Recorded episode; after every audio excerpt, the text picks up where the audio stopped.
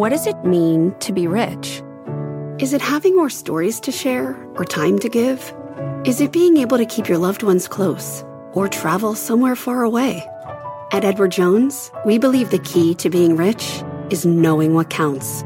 Your dedicated financial advisor will take a comprehensive approach to your financial strategy to help support what truly matters to you. EdwardJones.com slash find your rich. Edward Jones, member SIPC.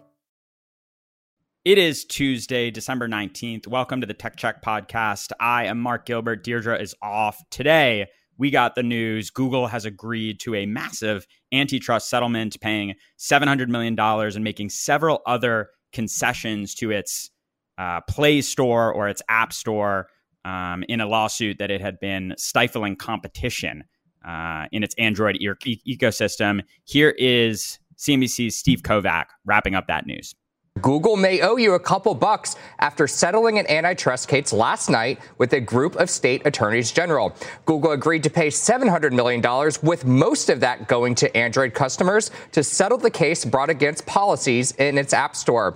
Google will also make changes to its payment system and more as part of the settlement. Now, that includes allowing apps to offer alternative payment methods instead of going through Google, but Google's still going to collect a hefty fee from those, just 4% less than it already charges. It will also have to make it easier to download apps directly from the internet instead of through the App Store. Now that will happen on one step instead of two steps, as you can see pictured here. And all of those changes are only for U.S. customers. This is part of an emerging trend with these legal cases against Apple and Google's app stores in recent years. They're fighting country by country to uh, protect their high margin app store models.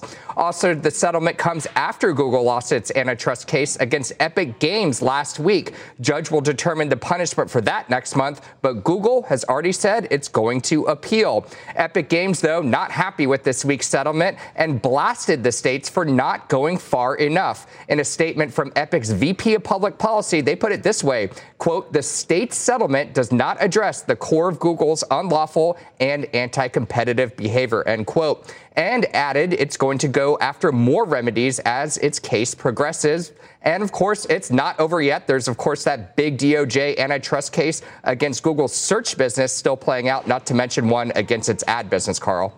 Steve, what do you make of these takes that argue the entire app ecosystem is starting to fray, uh, less durable?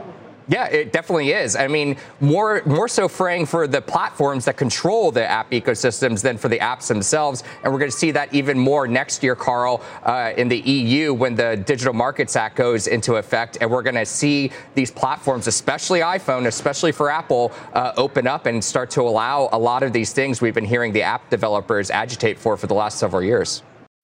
People today can spend half their lives over 50. So it's good to be financially ready for what's important to you as you get older, like a family vacation.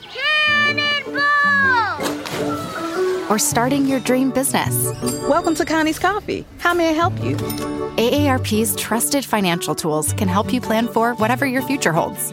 That's why the younger you are, the more you need AARP. Start planning today at aarp.org/moneytools.